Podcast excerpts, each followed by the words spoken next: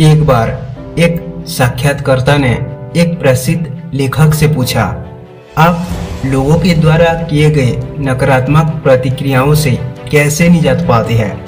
लेखक ने बड़े मुस्कुराते हुए कहा, जब मैं हाई स्कूल में था और मेरा वक्त साहित्य पढ़ने और लिखने में व्यतीत हो जाता था, तब लोग कहते थे कि मुझे इस तरह के हास्यास्पद शौक को छोड़कर अपनी पढ़ाई लिखाई पर ध्यान देना चाहिए। जब मैं कॉलेज में साहित्य का अध्ययन कर रहा था, तब लोगों ने कहा, ऐसे विषय को पढ़ने से क्या फ़ायदा, जिसमें कमाई का कोई अवसर न हो?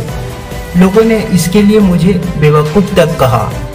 जब मैंने लेखन को अपना करियर बनाया तो उस समय मेरे पास पैसे नहीं थे।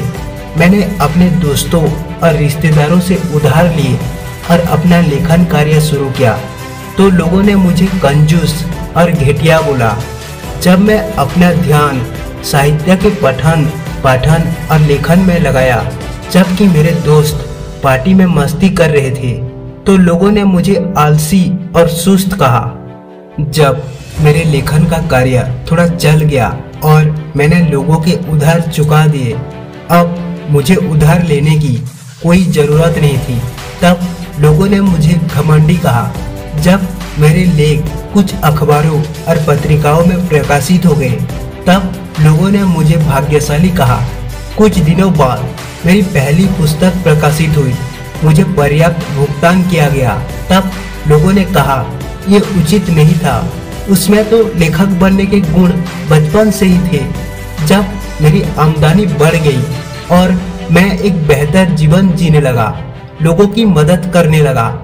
अब तो चांदा देना भी शुरू कर दिया। तो लोगों ने इसे दिखावा कहा। इन सबसे मैंने सीखा है कि जीवन जीने के दो तरीके हैं। या तो अपने हिसाब से जियो, या फिर दूसरे लोग जैसा कह रहे हैं, उसके हिसाब से जियो। अपने लक्ष्य को प्राप्त करने के लिए कड़ी मेहनत करो। सिर्फ़ उनकी परवाह करो, जो तुम्हारी परवाह करते हैं। अपने लक्ष्य का पीछा करो।